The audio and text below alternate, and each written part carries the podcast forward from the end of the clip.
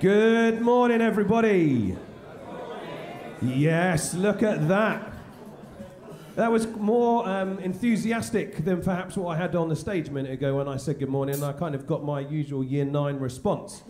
Good morning, Mr. Right. And on a Friday morning, I'm like, no, no, no, no, no. We've got to do that again. But good morning. It's an absolute privilege uh, to be able to welcome you this morning to our church gathering. Uh, my name's Matt. I'm one of the elders and worship leaders here. And uh, Craig's going to be bringing a message to us this morning, which I'm excited to hear.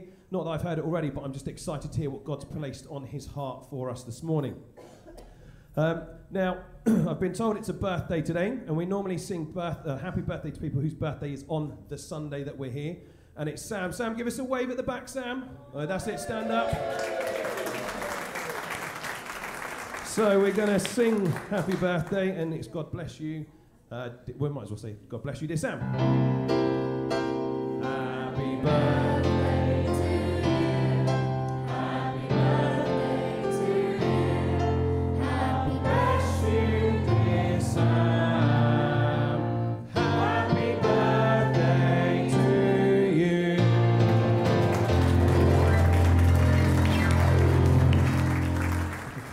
you. Lovely. Well, Sam, we do wish you a happy birthday. We hope that you have had a fantastic bank holiday weekend and you've got some photographs. That's it. I saw them this morning to show if you want to see Sam and what she's been up to over this bank holiday.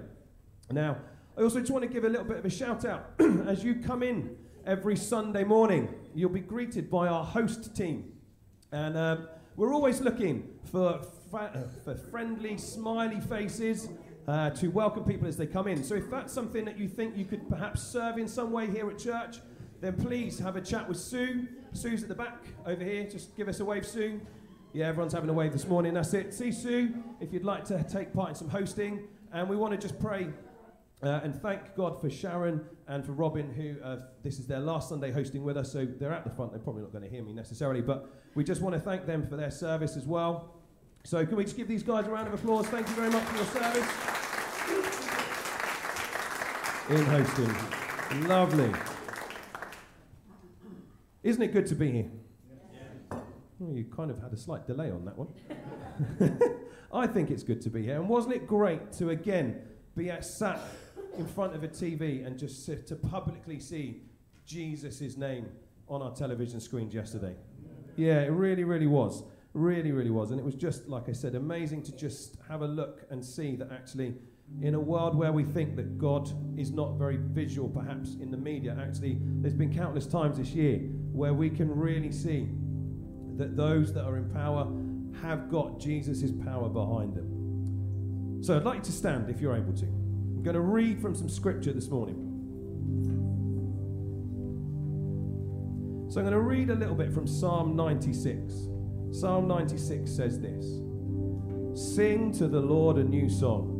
Sing to the Lord all the earth. Sing to the Lord, praise his name. Proclaim his salvation day after day. Declare his glory among the nations, his marvelous deeds among all peoples. And it goes on to say, Let the heavens rejoice, let the earth be glad, let the sea resound, and all that is in it. And as I was preparing for this morning, that was very much on my heart that we come on a Sunday morning and we sing praise to God. But when we're singing, do we give Him control of what we're singing? Do we give Him control of our life? Or do we just turn up in our control and leave in our control? So I really want to encourage you this morning that as we sing, as we worship, just let God in. Let Him into those situations that you might be struggling to let Him in right now. So let's just pray before we sing. Heavenly Father, thank you that as that psalm says, that you are Lord of all. Lord, that we can just raise up our voices. We're going to sing to you this morning. And Father, I pray that you will move amongst us. We come expectant. We come expectant to just know you that little bit more this morning. And whether that is through the conversation, Lord, that we've had with people as we've come in, if that's through our worship time, Lord, just minister to us if it's through the words that you've given Craig, Lord, we are just here, excited, wanting to just see what you will do for us. Because we know that you are the God that can move mountains. We know you are the God that can intercede into every little part of our life if we are just brave enough to let you in. And Lord, I just pray for everyone here this morning that they are brave enough to just fall on their knees and give everything over to you this morning. And in one voice, everyone said, Amen. Amen. We're going to start by singing, Lord of all the earth. Lord of all the earth, we shout your name, shout your name, filling up the skies with.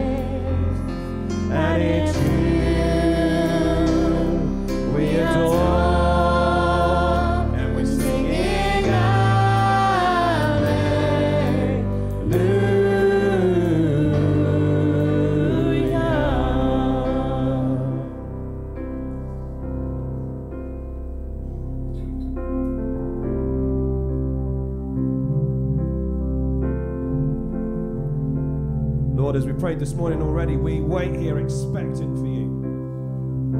We come before you expecting to, for you to do great things. Lord, we might not know when those great things will happen, but we stand here this morning with our hearts open, our arms lifted in praise, just knowing that in your timing, you will use each one of us to do great things. So, Lord, come and minister to us.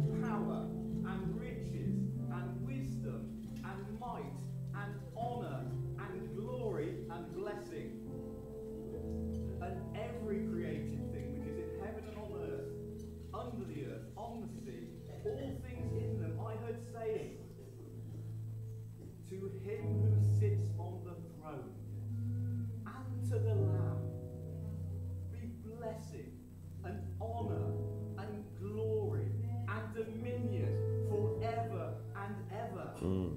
And the four living creatures kept saying,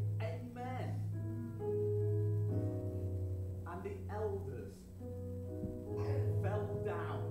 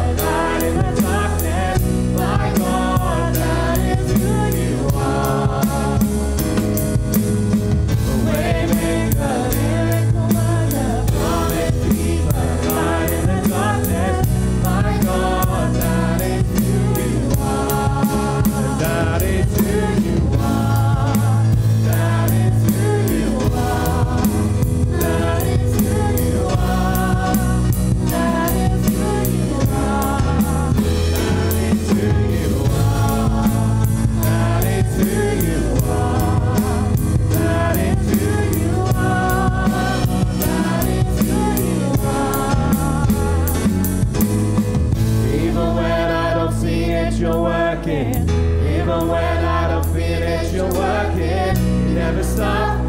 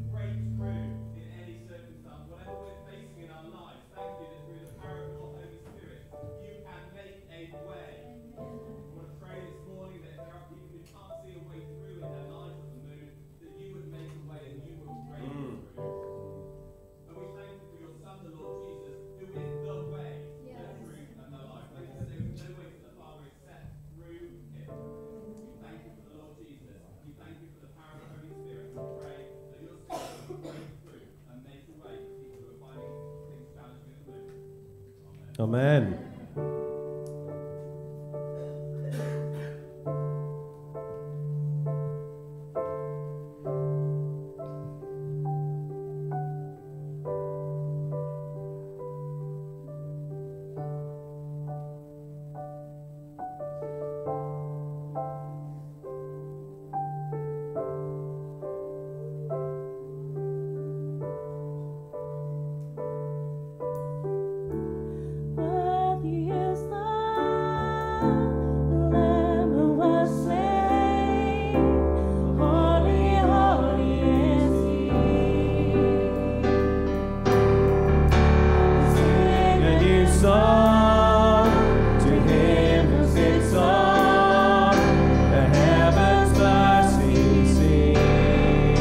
Seat.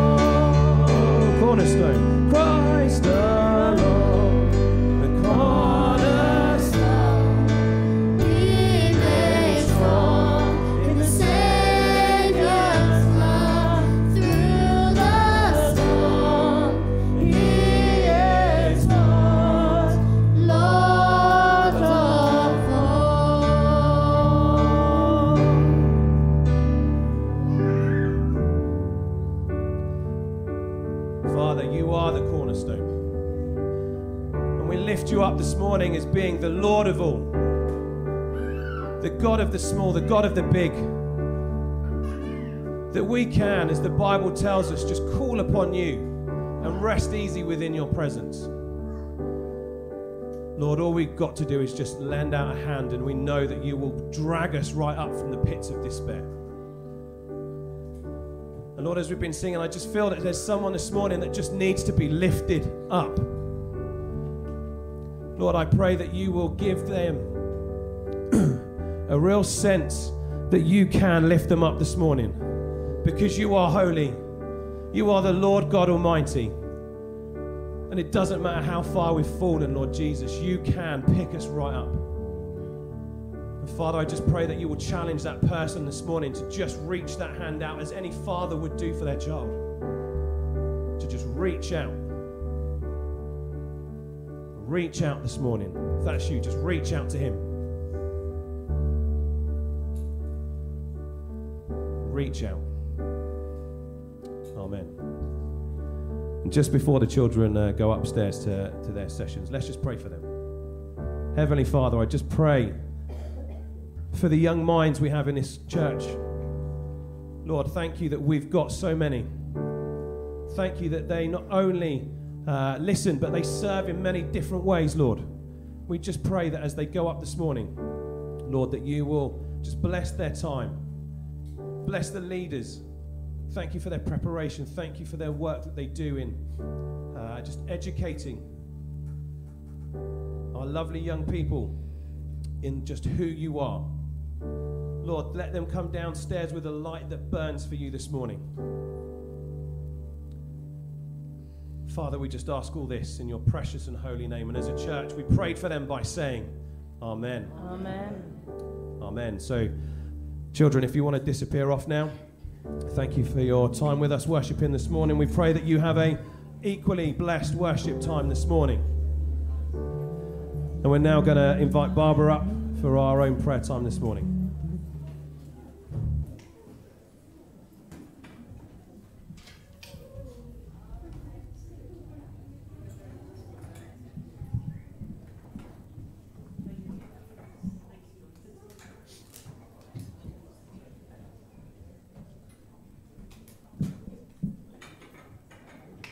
What a wonderful coronation weekend we're having, and another day off tomorrow. It's wonderful, isn't it? And I want to begin by reading part of Psalm 72, which is about the King, but of course, all these Psalms really are about our King Jesus. Isn't it wonderful that we're here to worship the King of Kings and the Lord of Lords?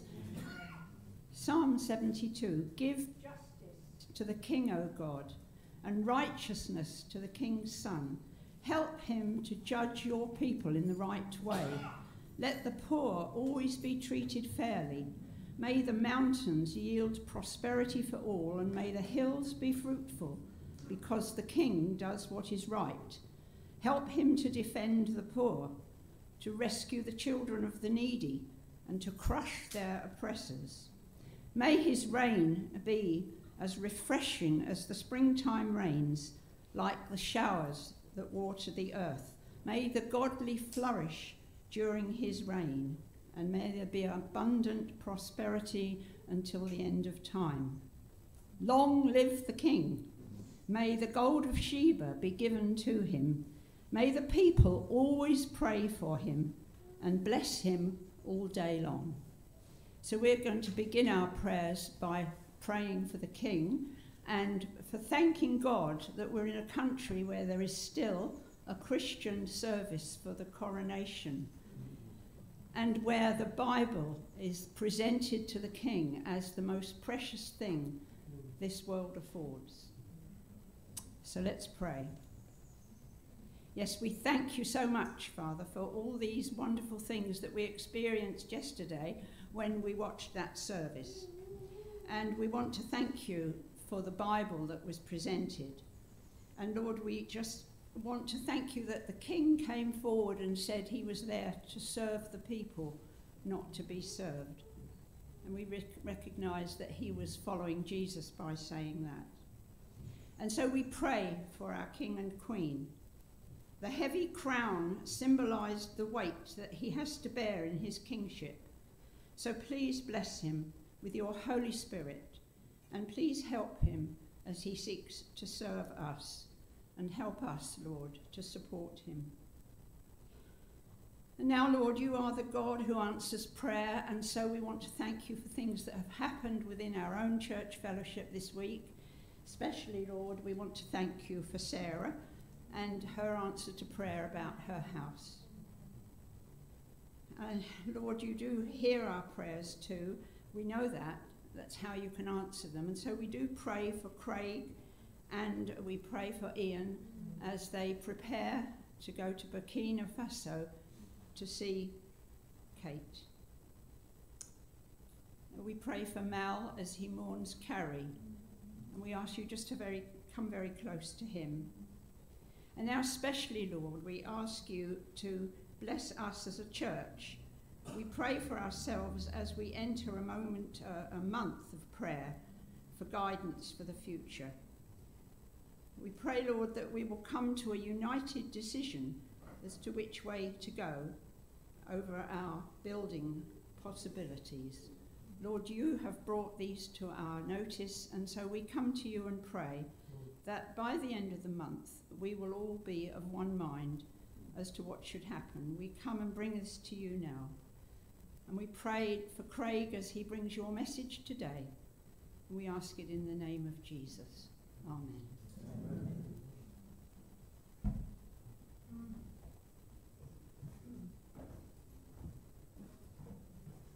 Well, good morning, everybody. Good morning, good morning. Is it wonderful to worship?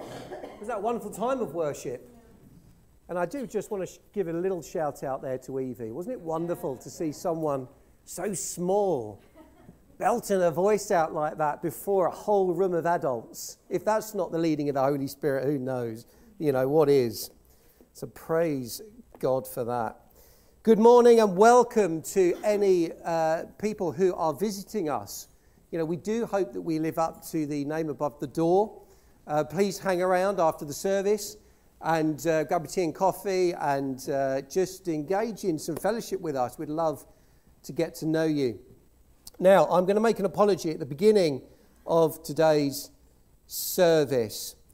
Everything was going wonderfully well this morning in preparation to come here until I decided to clean the lenses on my glasses and they snapped in half.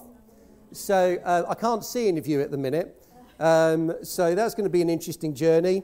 But I've taped the glasses as best as possible. Um, I'm going to leave them until we actually open God's Word to try and sustain the length of them. Um, but, you know, if, uh, if you see me go off piste on what, for whatever reason, that's the, uh, that's the reason why. But my, my dear brother has jumped in and offered his glasses. He sacrifices his, his vision for me.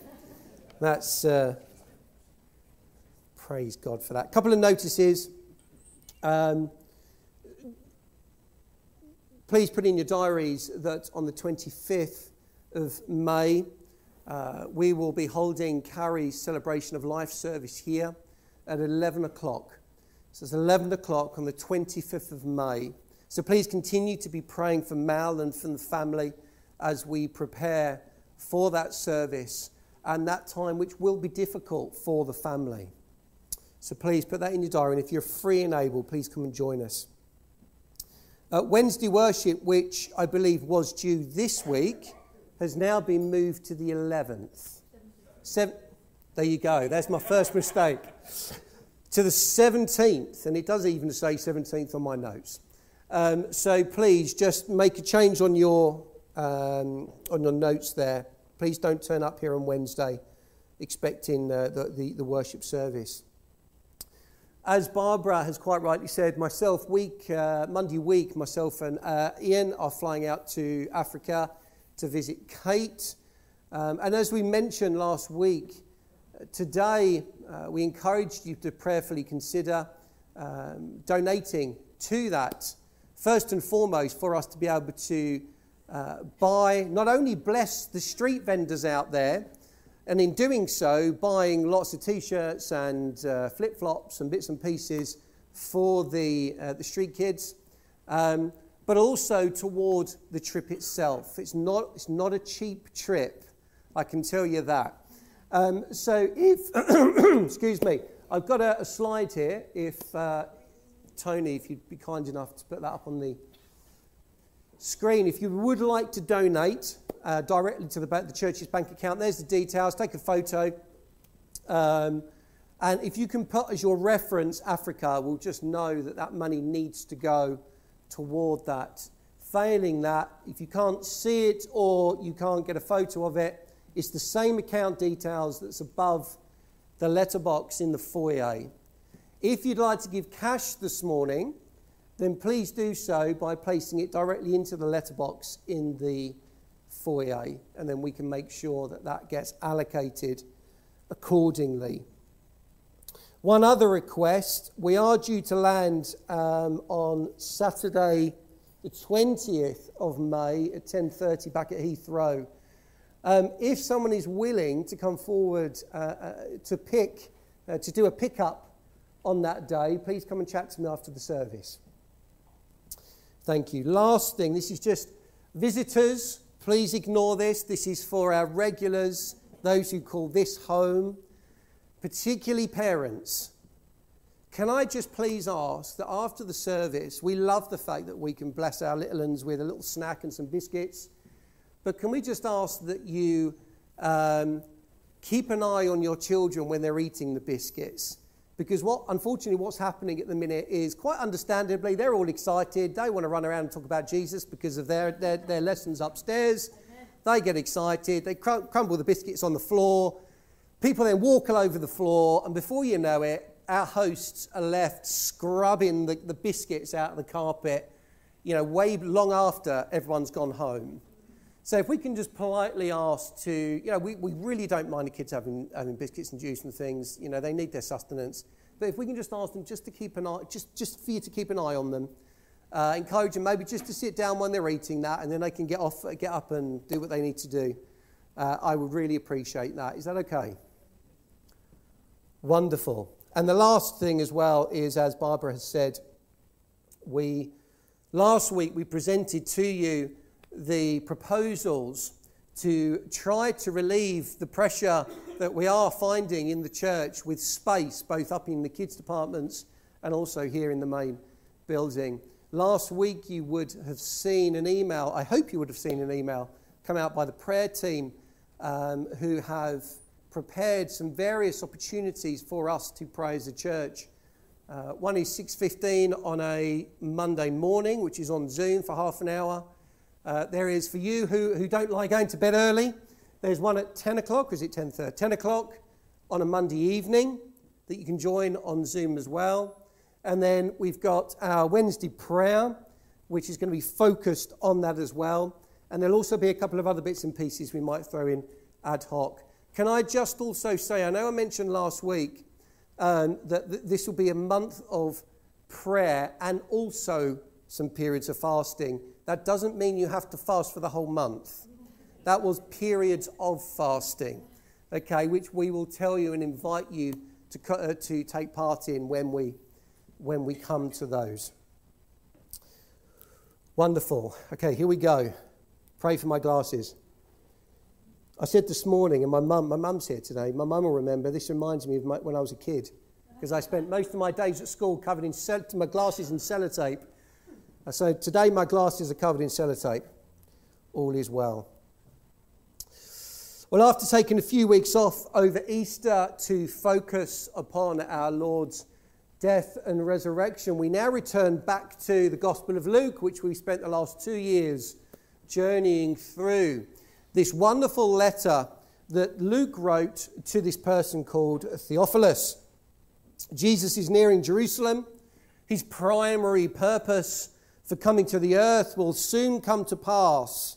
And because of this, we will see an escalation in intensity and urgency in Jesus' preaching and teaching as he challenges not only the religious leaders of his day, but also his disciples, as we will see in today's challenge. Over the next two weeks, we'll be looking at what is a, uh, a dangerous and um, potentially damaging area of hypocrisy. Hypocrisy. Today, we'll be looking at this through an exchange between Jesus and the religious elite of his day, those put in charge of his people. And then next week, we will look as Jesus brings a similar charge to his disciples, of whom we are still today. So if you have your Bibles with you, please open to Luke 11. We're nearly halfway, which means we've only got a couple of years before we finish. Luke 11, starting at verse 37.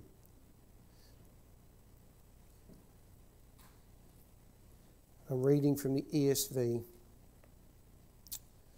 While Jesus was speaking, a Pharisee asked him to dine with him.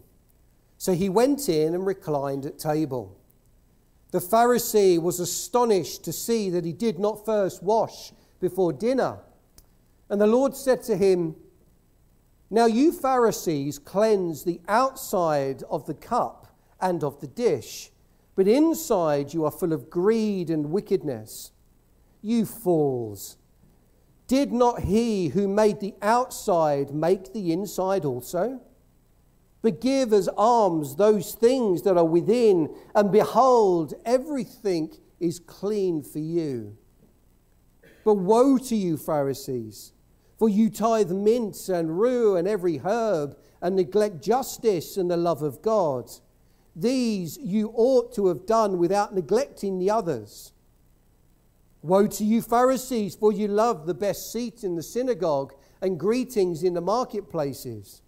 Woe to you, for you are like unmarked graves, and people walk over them without knowing it. One of the lawyers answered him, Teacher, in saying these things, you insult us also. And he said, Woe to you, lawyers, also, for you load people with burdens hard to bear, and you yourselves do not touch the burdens with, your, uh, with one of your fingers. Woe to you, for you build the tombs of the prophets whom your fathers killed. So you are witnesses, and you consent to the deeds of your fathers, for they killed them, and you build their tombs. Therefore, also the wisdom of God said, I will send them prophets and apostles, some of whom they will kill and persecute so that the blood of all the prophets shed for the foundation of the world may be charged against this generation, from the blood of Abel to the blood of Zechariah, who perished between the altar and the sanctuary. Yes, I tell you, it will be required of this generation. Woe to you, lawyers, for you have taken away the key of knowledge. You do, did not enter yourselves, and you hindered those who were entering. As he went away from there, the scribes and the Pharisees began to press him hard and to provoke him to speak about many things, laying in wait for him to catch him in something he might say. Well, Heavenly Father, Lord, what a privilege it is for us to be able to open your word this morning. Lord, we recognize that your word is life. And we have the freedom without the persecution of having to do this in, uh, in, in, in private to be able to open your word, to read your word, proclaim your word, and apply your word. And we pray this morning, Lord, that you give us ears to hear eyes to see, particularly me this morning, Lord. In Jesus' name we pray. Amen. Amen. So Jesus has just been ministering to a crowds, and he is invited by a member or someone within the crowd, a Pharisee, we are told. Never one to give up such an opportunity. Jesus agrees. But as we have read within no time at all, he seems to intentionally provoke and upset the hosts by not washing his hands. Now, there was a reason why Jesus didn't wash his hands in this moment, and that was to make a statement. A statement that would highlight to those present that they had lost sight of, the, uh, of what is proper in God's eyes and become consumed by their own man made rituals. In the context of this dinner, the washing of their hands wasn't simply for cleanliness and hygiene as we may do so today, but it had become a non biblical ritual that they would follow, quite probably birthed from the ceremonial washings hundreds of years ago.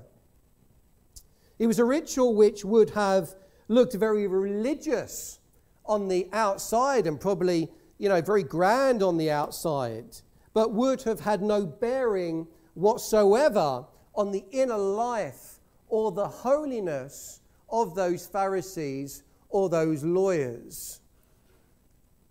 When challenged, Jesus uses the simple analogy of the objects present at the dinner to highlight the hypocrisy in which the, the religious leaders were living and acting and practicing. He says in verse 39 Now you Pharisees cleanse the outside of the cup and of the dish, but inside you are full of greed and wickedness. You fools, he says. When Jesus says that, you should sit up and listen. You fools, did not he who made the outside make the inside also? And give us alms these things that are within, and behold, everything is clean for you. In essence, Jesus is challenging them by saying, What good is all of this external pomp and ceremony of cleaning your hands if you don't deal with your impure, defiled, greedy, and wicked souls, hearts, minds, and actions? On the outside, you may be clean, but you must deal with your inside so that the whole of you is clean. Give these, these um, things up to God through repentance. Cleanse your inner self, and the mercy and love of God will flow through you to the people that you have been placed to lead and to shepherd. But then, to make his point further, Jesus shares with the Pharisees three examples of their hypocrisy. Now, what is important for us to understand is the tone in which Jesus shares these six examples to the Pharisees and also then to the scribes. This isn't a light-hearted conversation that Jesus is having with them, just sharing his thoughts on things about their attitude. Nor is he, is it, um, is he in a conversation, you know, as they laugh and joke about things, and he's just passing comments at the table. Jesus is making a very clear to them the gravity of each of these examples we're about to hear by his word, woe. The woe that he uses at the beginning of each of these examples. Now, the word woe can be used to express such things as grief as anguish, as affliction, wretchedness, calamity, or trouble. According to the dictionary of the Bible, there are three primary uses, primary uses of the word woe in the Bible. Woe is an exclamation of misfortune on ourself. Woe is me is a, a phrase that I'm sure some of us have either heard or used. Second, woe is an exclamation of sadness over others. But it's the third woe which is at play here a woe that is used as an exclamation of judgment, of judgment upon the Pharisees, and as we will see also upon the scribes, a declaration of judgment that they should take seriously. So the first woe, which you will find in verse 42, is targeting their hypocrisy in tithing. Now, Jesus isn't saying that tithing is wrong, because tithing is one was one of God's commands.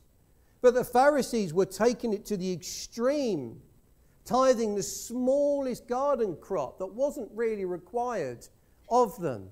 But at the same time, neglecting far more important matters, such as genuine praise and love of God and the justice of God's people.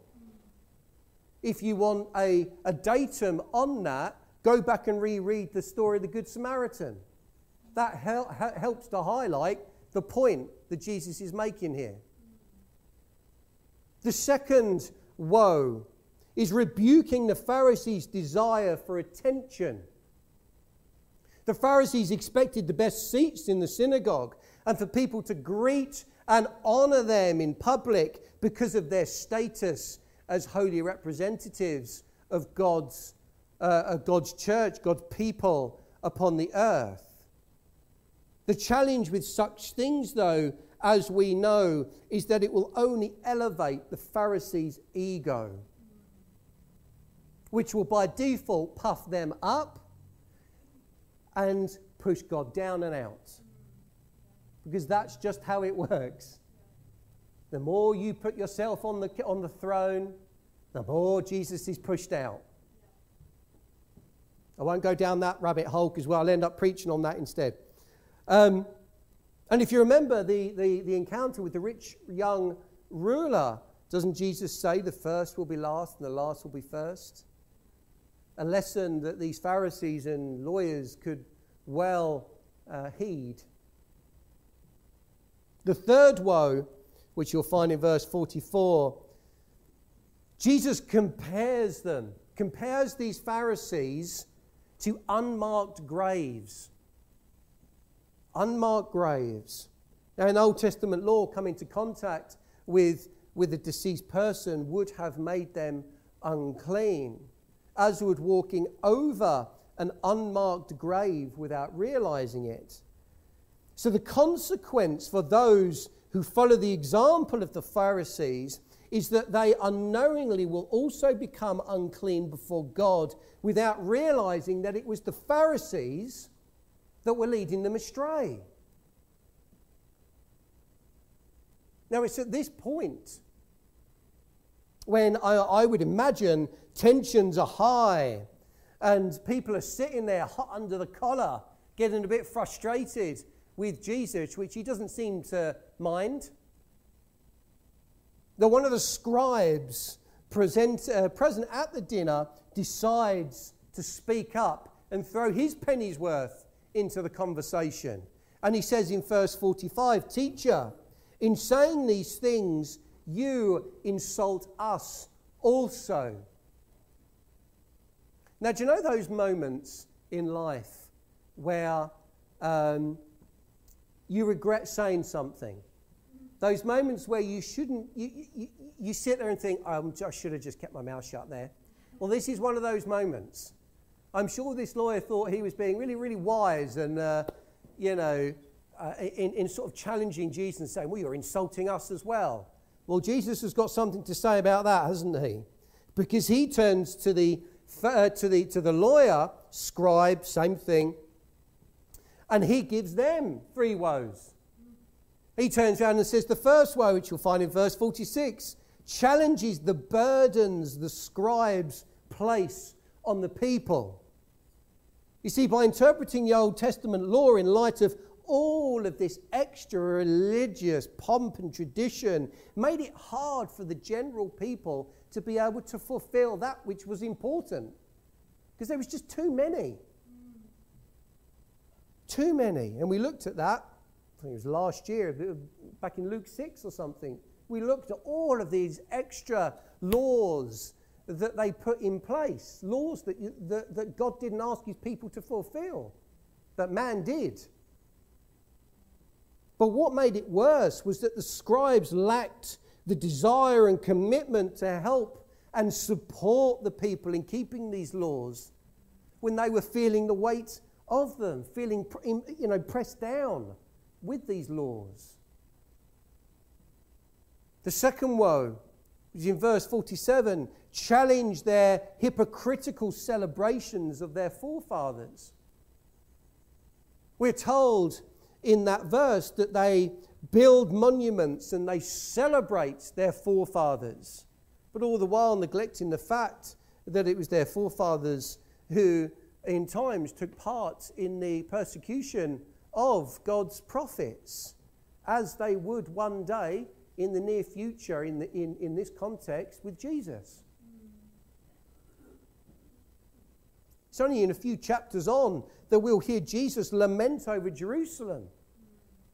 When he gets closer, he says, Oh, Jerusalem, Jerusalem, the city that kills the prophets and stones those who, who are sent to it, in Luke 13. And then the third woe that he gives the scribes in verse 42, Jesus rebukes the scribes for their interpretation of Scripture.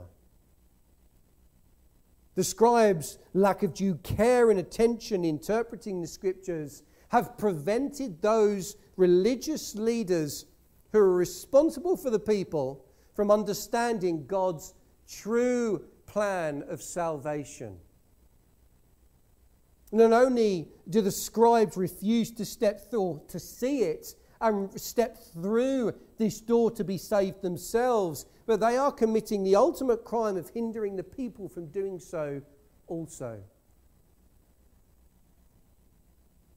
Now, I'm sure those in this room listening may well have, have said to themselves, Who does this person think he is?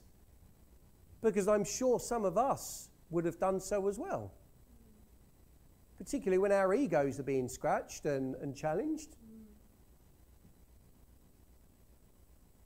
But ultimately, that is because that they are blinded by their own self worth and religious pomp that they didn't realize actually who was standing in their presence God the Son. He himself, the giver and judge of all the law that they're defending. Jesus the Christ, God the Son, was warning them of the coming judgment upon them because of their attitudes, because of their actions, and upon their abuse and hypocrisy of the position that had been granted to them. And Jesus is well, well within his rights to do so. How can we say that? Well, John 5 2 2, for the Father judges no one. God the Father doesn't judge anyone, but has given all judgment to his Son. Who's his Son? Jesus. Hebrews 9:27 and just as it is appointed for man to die once and after that comes judgment. By whom? By whom? Jesus. 2 Timothy 2:1 I charge you in the presence of God and of Jesus Christ who is to judge the living and the dead and by his appearing and his kingdom. And if we need further convincing, listen to Jesus' authoritative condemnation he gives after his second woe to the lawyers. The woe challenging their building monuments to their fathers and their acceptance of all the persecution their forefathers had done against God's prophet. Jesus says in verse 50 This generation will be held responsible for the blood of all the prophets that has been shed since the beginning of the world, from the blood of Abel, who was the first martyr in the Hebrew Bible, to the blood of Zechariah, the last martyr of the Hebrew Bible, who was killed between the altar and the sanctuary. Yes, I tell you, this generation will be held responsible for it all. Jesus is the one who will charge and hold to account the religious leaders for their crimes. Because though at that time he had come on the mercy mission to offer hope and salvation, not just to them, to all people, which, praise God, is still the message today through his church, through us to the world. Amen, indeed. But one day he will come back, and that merciful Jesus will not be there. And he warns about this. He will come back as the judge, the warrior king the judge of the world. But you see the undertones of this warning to the religious leaders, to them then, where, where Jesus is, is the same undertone through the generations. From the first religious leaders through us today to those who were ministering when Jesus returns. And just like the, religi- uh, the religious leaders in Jesus' day, God takes very seriously those whom He has entrusted to care for and lead His people. and woe betide anyone who unrepentantly abuses that station and harms his church. This is not an easy message for me to write today because this directly speaks to me.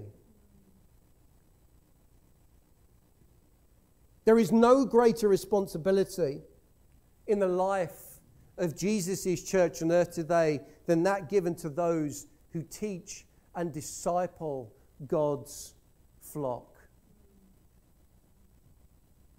Pastors who have been granted by God the responsibility to shepherd, to teach and explain the scriptures to the local body in order to build them up, to inspire them, to equip them for God's work and for His purposes.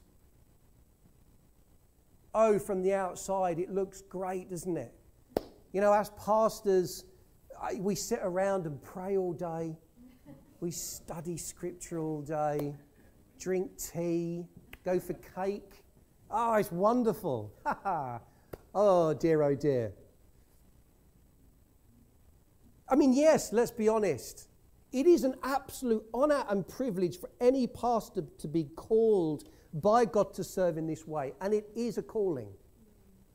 One not to be taken lightly, but it is a calling. But that calling comes with great responsibility.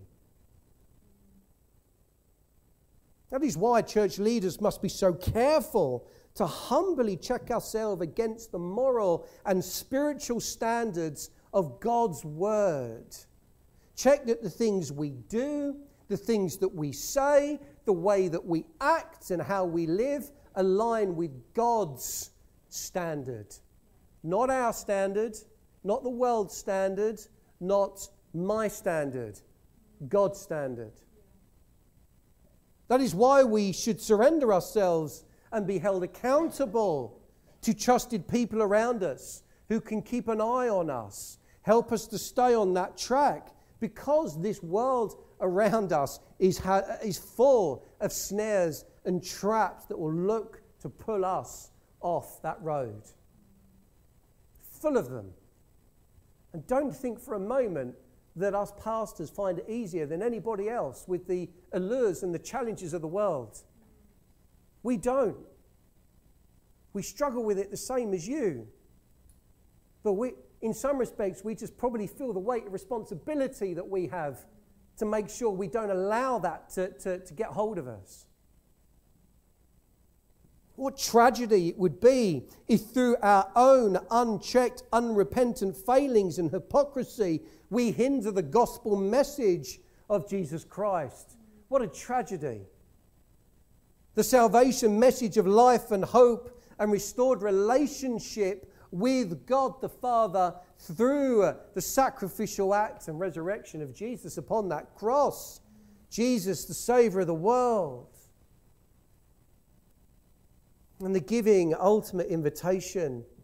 What a tragedy it would be if that hindered us being able to give that inv- invitation of life eternal to all- who would but repent and surrender their life to Jesus. What tragedy it would be if we become so consumed with the pomp and ceremony of church and our man made traditions that we lead God's people astray. Friends, at the end of days, Jesus will sit on that bema seat. There is no getting away from it. He will sit on that bema seat as judge, and he will look upon all of his leaders and all people, but we'll come to that next week. He will look at all his leaders over the entire span of humankind, from the Pharisees and scribes to us today, those who have had responsibility to teach and to lead God's people, and will judge us more harshly than his, uh, the, the, member, the general members of his household. As James says in his letter, we who teach will be judged more strictly. Why? Because of the responsibility he's given us.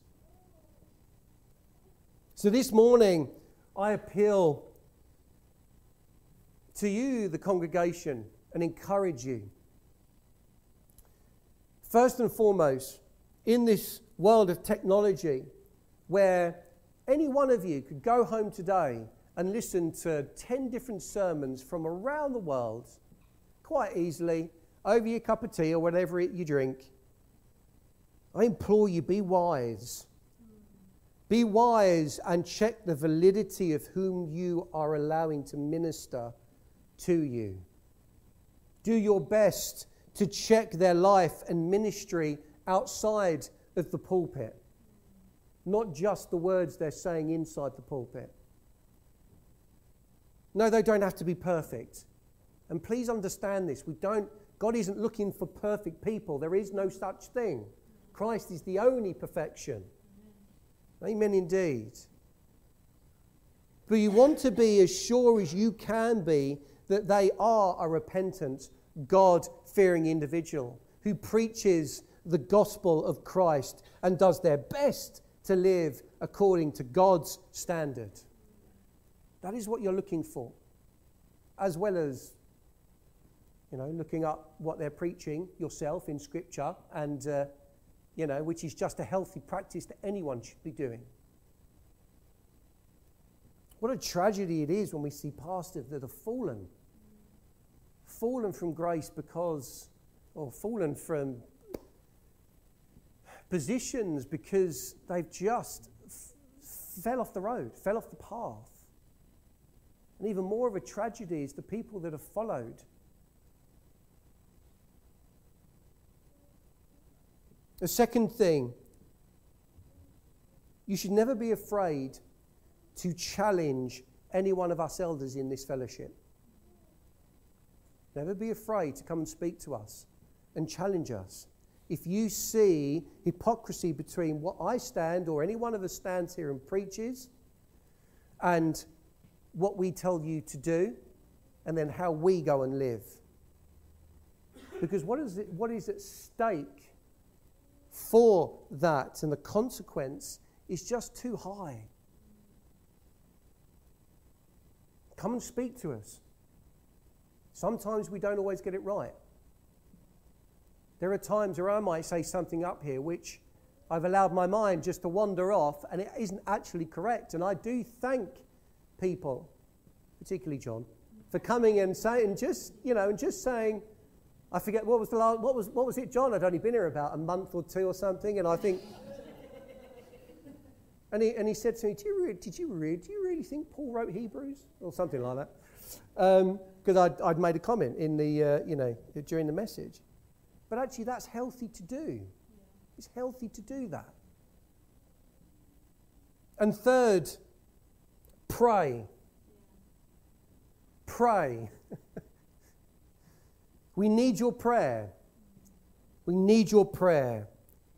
Pray for our prayer lives that they are deep and fruitful. Pray for our spirit led understanding, application of God's word, because we need that when we study and we prepare.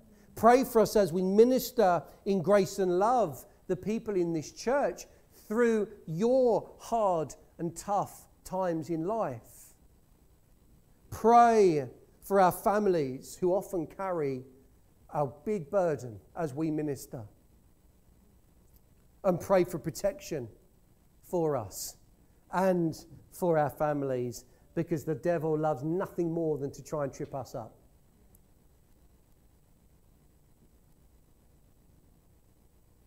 And to God's elect church leaders, I say, and I speak to myself here as well check, check, check daily. Check yourself daily. Check yourself daily. We must be so careful to humbly check ourselves against the moral and spiritual standards of God's words to make sure that as we minister in this church or if we minister anywhere else in the world, that we are not hypocritical in the things we do and the things we say, that we are living and working and practicing as ministers of God as He expects every single one of us to do so. I do not want to be in a situation where Jesus is saying to me similar things to you saying to those Pharisees and lawyers. How, wow, could you imagine Jesus standing there, pointing the finger at one of us leaders in the church here and saying, Woe to you. Woe to you for how you have treated our people. Woe to you how, how you have led this church. Woe to you for how you have, you have understood Scripture, how you are leading my sheep astray. God forbid that would ever, ever, ever happen. And actually, that's where having a healthy fear of God comes in, because I do not want to have that conversation with Jesus. I do not want to have it.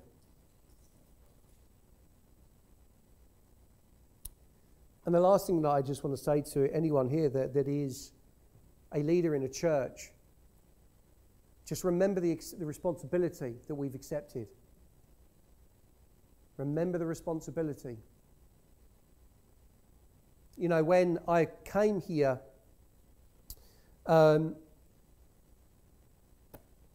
Billy and Sally, uh, we were out, but Billy, uh, we turned up at home. Uh, for, for those who don't know, Billy was the previous pastor of the church. Um, he, he pastored here for what, 20, how long was it? 20, 26 years. And uh, we, we, me and Kelly had gone out, and I turned up back at the house, and there was a parcel on the floor of our, uh, of our porch. And I opened it up, and there was this big, I don't even know what it's made of, but it's heavy. This bronze or, you know, cast iron statue of a shepherd with his sheep. Big, big statue. Did anyone see it? Because apparently it was in his office. No? Okay. Well, this he had for many, many, many years on his desk. And the note that he left me was a very simple note, and it was a note that said, Remember the responsibility. Remember the responsibility that God has given you to shepherd and guide his people in his church. And the verse, and it came, came with a little plaque, which I keep with it as well. And the verse which came with it, some of you may know, says, Keep watch over yourselves and over the flock which the Holy Spirit has placed in your care. Be shepherds of the church of God. And this is the bit that tugs the heart, which he made his own through the blood of his Son. What a responsibility that church leaders have to care for those whom Jesus went to the cross for. We need your prayers, as does every other church leader, particularly in this world that, seems to do what it wants to try and to kick us off from doing that. Now, next week, we'll be looking at what that looks like, hypocrisy looks like from an everyday life of the Christian. So come prepared for that. That's not necessarily going to be an easy one to listen to. But we've got to go there. We have to go there. But I hope you understand the reason why I focused, well, the passage led that way to focus upon church leaders being wary and careful of their hypocrisy. What a tragedy that would be if we got that wrong. But praise God. As long as we stay focused on each other, caring for each other as a fellowship should do, watching out for each other, keeping God center and focused in all things at all times, and allowing His Word to mold us, equip us, then there should be, and His Holy Spirit to guide us absolutely every day, and then by His mercy and grace, we should stay on the path. Amen. So I pray as the band comes up. And praise God, my glasses stay together.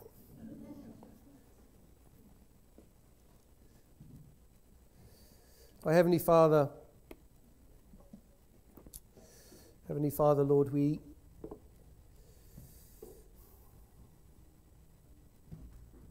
Lord, we recognize that there does seem to have been an urgency and an increase in the intensity of your preaching, Lord, as you moved ever so closer to the cross But Lord, we understand why. We understand that it is because of your great love and mercy for your created people and your deep desire that none should be lost. So, Lord, we thank you for those challenges. Lord, I thank, I thank you for the challenge that you gave me this week with preparing and reading that passage and how easily, how easily it could be that I felt fall into the same trap as the Pharisees and lawyers in my actions and what I say and any other leader in this church. But I thank you, Lord, that you gave us these examples so that we can check ourselves. We can look to ensure that we are following your ways. So, Lord, we recognize we cannot do this alone. We cannot do it in our own strength because where would we be? So, Lord, we just submit ourselves afresh to you this morning. We surrender ourselves before you. We thank you that you went to the cross for us. We thank you that you gave us a way, a door through which we walked into newness of life, eternal life with you. And Lord, as we head off into this week, we pray that you provide us the opportunity to be able to witness to those who we come in contact with, to share your gospel, to share and be ready to give our testimony for the hope that is in us. But Lord, I pray that if there is any hypocrisy in this church, if there is anything that we are doing that is not right, Lord, I pray that you make that clear to us so that we may rectify those ways. But I pray you bless this congregation. Bless, Lord, any visitors that are here with us today. In Jesus' name we pray. Amen. Amen. Let's stand and sing.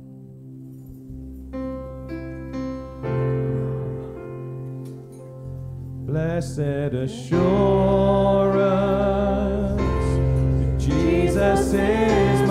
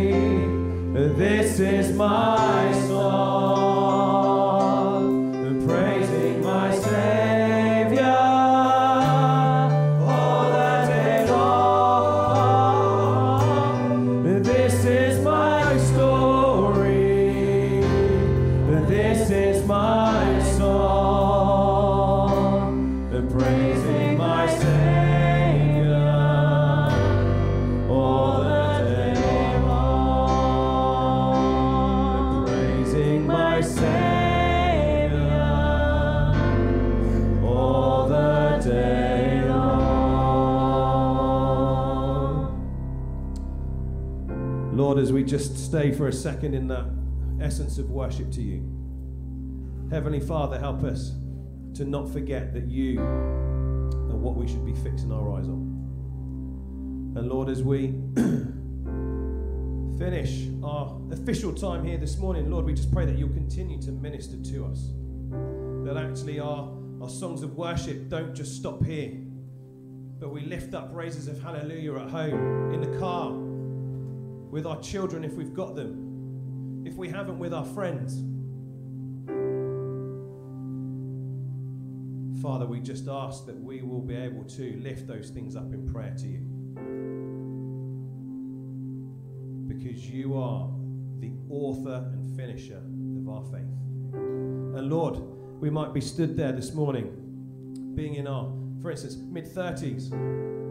Lord, I don't know how much longer I've got left. I could be old for my time on this earth. But Lord, I pray that you will use me and use those brothers and sisters here this morning in the way that you want us to. We ask this in the name of God our Father. Amen. Now, as Craig mentioned, we've got uh, fellowship after the service. But most importantly, if you've been uh, drawn to prayer at all or want prayer for anything, we've got our prayer corner just over there at the end of the service. Can I encourage you to just not turn away? For if God's put something on your heart this morning, reach out and ask Him for some prayer. Have a good week. Stay safe. And Lord God bless you.